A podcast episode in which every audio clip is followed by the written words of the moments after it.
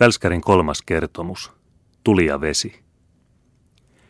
Kun Välskärin utelias kuulijakunta taas kokoontui, oli noin kuusi kuukautta kulunut siitä, kun viimeksi oli oltu yhdessä.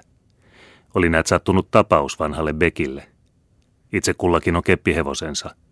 Ja Beck oli vanhoilla päivillään alkanut rakastaa muutamanlaista mukavuutta. Hänellä oli ulkovinnillä jotenkin suuri pussi täynnä höyheniä, joita hän syksyisin ja keväisin hankki ampumaretkillään. Mutta mihinkä noita höyheniä käytettiin, sitä ei kukaan käsittänyt. Kun sitä häneltä kysyttiin, saattoi hän vastata: minä aion tehdä niin kuin Posse teki Viipurin pamauksessa.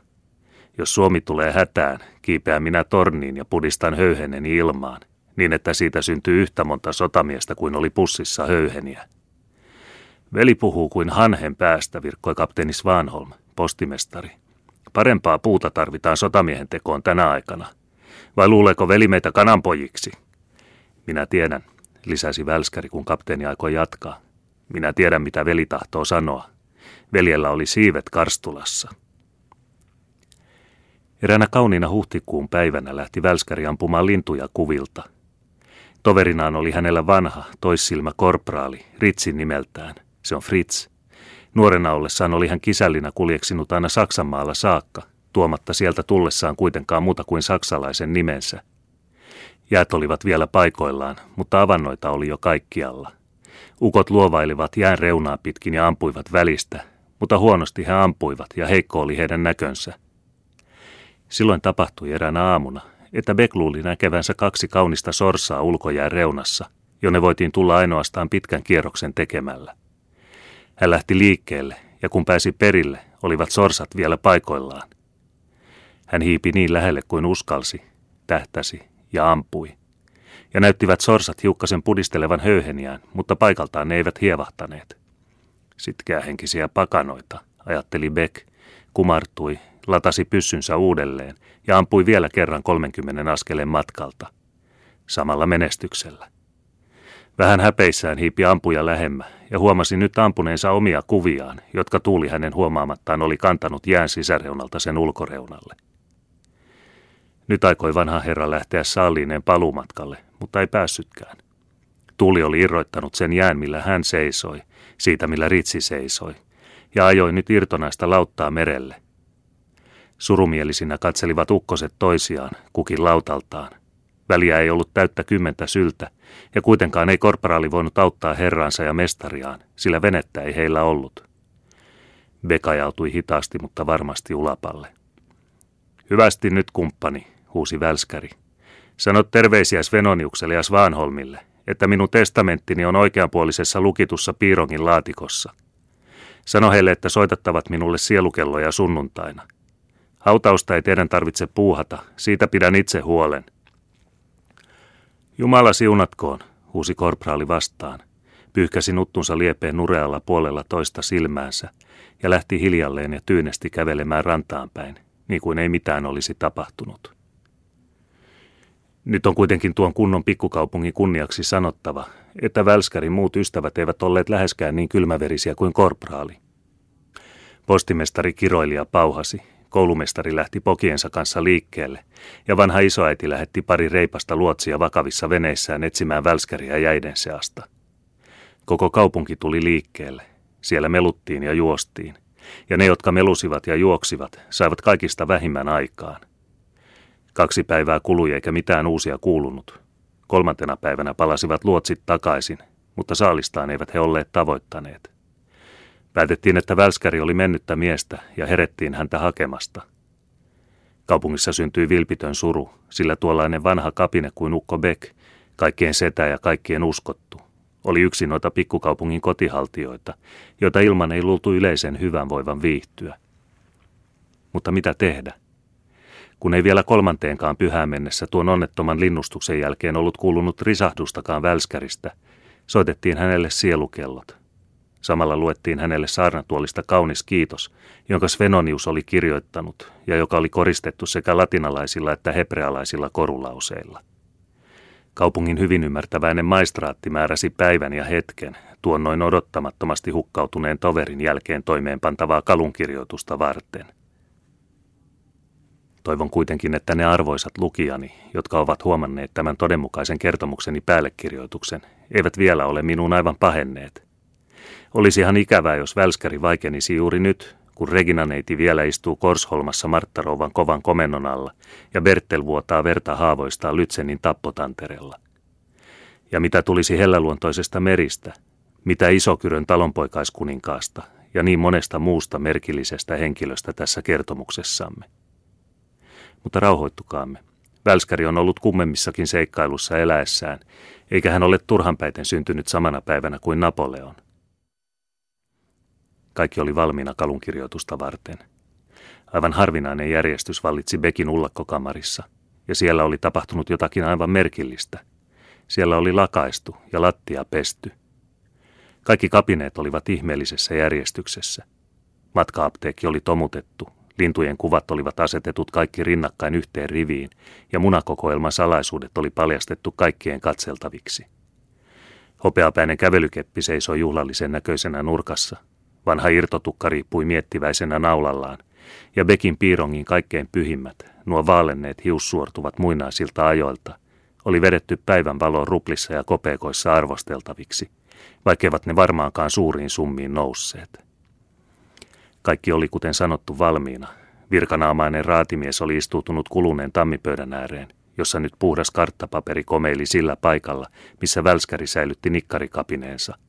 Kirjuri istui vastapäätä raatimiestä ja teroitteli kynäänsä, ja vanha isoäiti oli talon emäntänä saapunut vesissä silmin ilmoittamaan Beckin tavaroita, koska tuolla vanhalla miehellä ei ollut muitakaan omaisia tai sukulaisia. Yksi kapine oli kuitenkin vielä koskematta ja tutkimatta, nimittäin tuo kulunut hylkeennahkainen kapsäkki Välskärin sängyn alla. Raatimies silmäili sitä tuon tuostakin arvaillen, miten suureksi nousisi hänen prosenttinsa vainajan perinnöstä. Mutta mitä tuo kapsäkki sisältäisi ja kuka oikeastaan tulisi sen perimään, sitä ei kukaan tiennyt. Nyt tuli toimituksen alkaa. Svanholm ja Svenonius oli kutsuttu arviomiehiksi. Raatimies rykäisi pari kertaa, asetti kasvonsa virkamiehen ryppyihin, avasi suunsa ja alkoi. Koska hyvin ymmärtäväisen maistraatin tietoon on tullut, että entinen korkean kruunun Välskäri Andreas Beck nimeltään harjoittaessaan linnunammuntaa lintuja vastaan merenjäällä, on tähän jäähän tapaturmaisesti kuoleman kautta kadonnut, ja niin muodoin, vaikkei ruumiillisesti löydettynäkään, kuitenkin hengellisesti oikein ja lain mukaan todenmukaisesti kuollut on.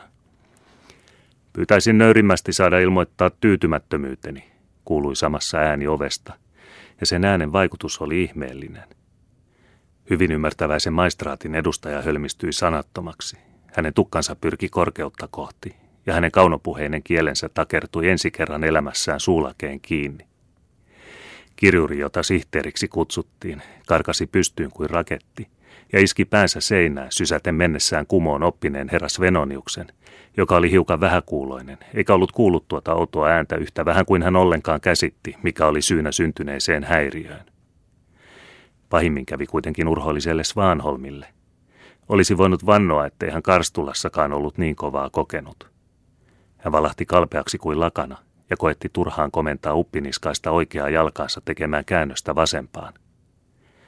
Ainoastaan vanha isoäiti säilytti jotakuinkin mielenmalttinsa, asetti lasisilmät nenälleen, astui päättävästi tulijaa vastaan ja pudisti moittivasti päätään, niin kuin olisi tahtonut sanoa, jota ei kuitenkaan sanonut, että on sopimatonta, että ruumiit kulkevat avossa silmin.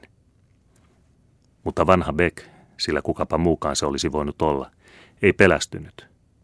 Hänen tunteensa olivat aivan toista laatua. Nähdessään vanhan kamarinsa näin hävyttömästi puhdistetuksi, kallisarvoiset kapineensa noin rohkeasti järjestetyiksi ja hyvin ymmärtäväisen maistraatin täydessä toimessa asiain kanssa, jotka Beckin mielestä eivät sille ensinkään kuuluneet, joutui hän helposti ymmärrettävistä syistä oikeutetun vihan valtaan. Tarttui virkakuntien edustajia niskaan ja heitti heidät kumpaisenkin toisen toisensa perästä ovesta ulos. Sitten tuli veli Svenoniuksen vuoro, jota ei säästetty enemmän kuin muitakaan, ja lopuksi myös veli Svanholmin, joka hänkin, ennen kuin sai sanaa suustaan, kieri alas ullakon portaita. Kaikki tuo tapahtui kerta käden käänteessä. Nyt oli vain vanha isoäiti jäljellä. Ja kun Beck kohtasi vanhuksen moittivat katseet, tointui hän heti ja häpesi. No, no, sanoi hän. No, no, serkku, älkää panko pahaksenne. Minä opetan nuo luudat ja rievut saamasta pahaa siivoa huoneeseeni. Olkaa hyvä ja istukaa, serkku. Suuttuisi ihan tuosta kivikin tuommoisia tyhmyyksiä nähdessään. Katsos noita konnia, kun ovat pesseet lattian ja tomuttaneet kaikki lintuni. Sehän on hävytöntä. Hyvä serkku, keskeytti isoäiti, joka oli samalla sekä suuttunut että iloinen. Kaiken tuon olen minä tehnyt. Olimme kaikki siinä varmassa luulossa, että serkku oli hukkunut. Vai hukkunut, mutisi Välskäri.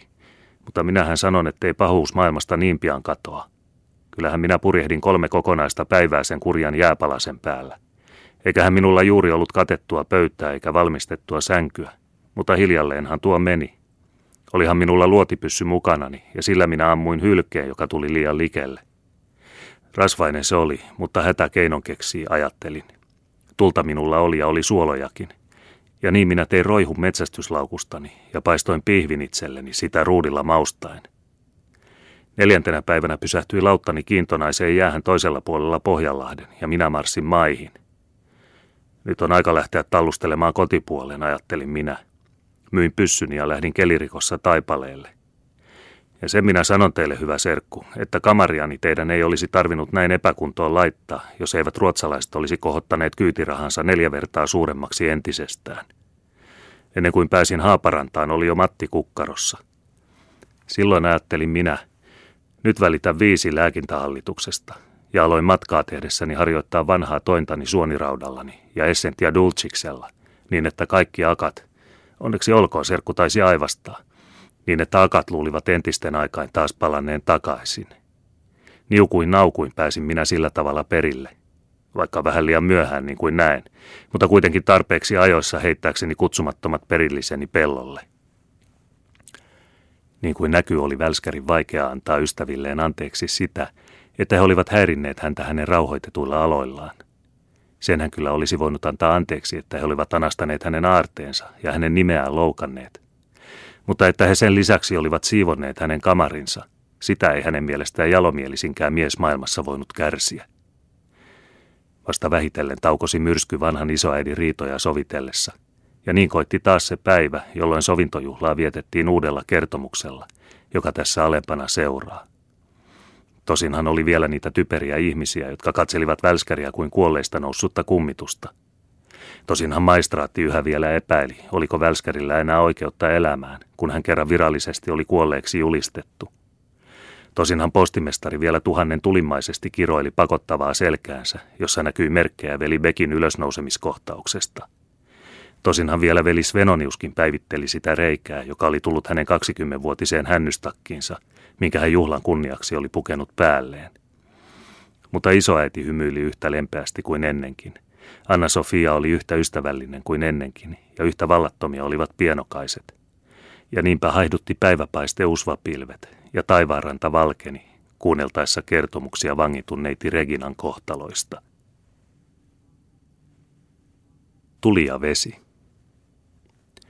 Hyvät ystäväni, alkoi Välskäri. Teistä voi ehkä tuntua oudolta, että olen pannut tämän tarinani nimeksi Tuli ja vesi. Mitä oli kuninkaan sormus ja kuinka miekka ja aura ovat taistelleet keskenään, sen käsittää jokainen päätään vaivaamatta. Mutta nyt varmaankin joku ajattelee, että minä aion kertoa teille jotakin luonnontieteellisiä asioita, koska otan elementeistä puhuakseni. Hyvähän olisi niinkin, sillä minä pidän luontoa suuressa kunniassa, mutta olen minä kuitenkin sitä mieltä, että kertomuksessa on ihminen pääasia. Jos katselemme maalauksia, voimme herttaisella ystävyydellä silmällä hedelmätauluja, lintutauluja ja maisemia, mutta ne taulut, joissa kuvataan kauniita ihmisiä, ovat kuitenkin aivan toista. Sanon sen vuoksi heti paikalla, etten aio kertoa tulipaloista enkä vedenpaisumuksista. Kertomukseni nimi tulee siitä, että ihmisluonto välistää merkillisesti elementtien kaltainen, milloin tulen, milloin veden, milloin taas keveän ilman kaltainen. Aion kertoa neljästä henkilöstä, joista toiset kaksi kuuluvat ensimmäiseen luokkaan, toiset kaksi taas jälkimmäiseen. Sillä ei kuitenkaan ole sanottu kaikki se, mitä voitaisiin sanoa, sillä kaikilla nimillä on se vika, että ne ilmaisevat vain yhden puolen monista. Olin myöskin aikonut nimittää kertomukseni vaakunamerkiksi, mutta luovuin siitä, kun huomasin, että sitä yhtä hyvin voitaisiin sanoa kirveeksi. Olisi myöskin voinut pelästyttää teitä tuolla pöyristyttävällä nimellä kirous. Mutta kun oikein ajattelin, huomasin, että siunaus olisi ollut yhtä hyvä nimitys. Sen vuoksi saatte nyt tyytyä elementteihin. Olen nyt sanonut, mitä tarkoitan. Loput saatte itse arvata.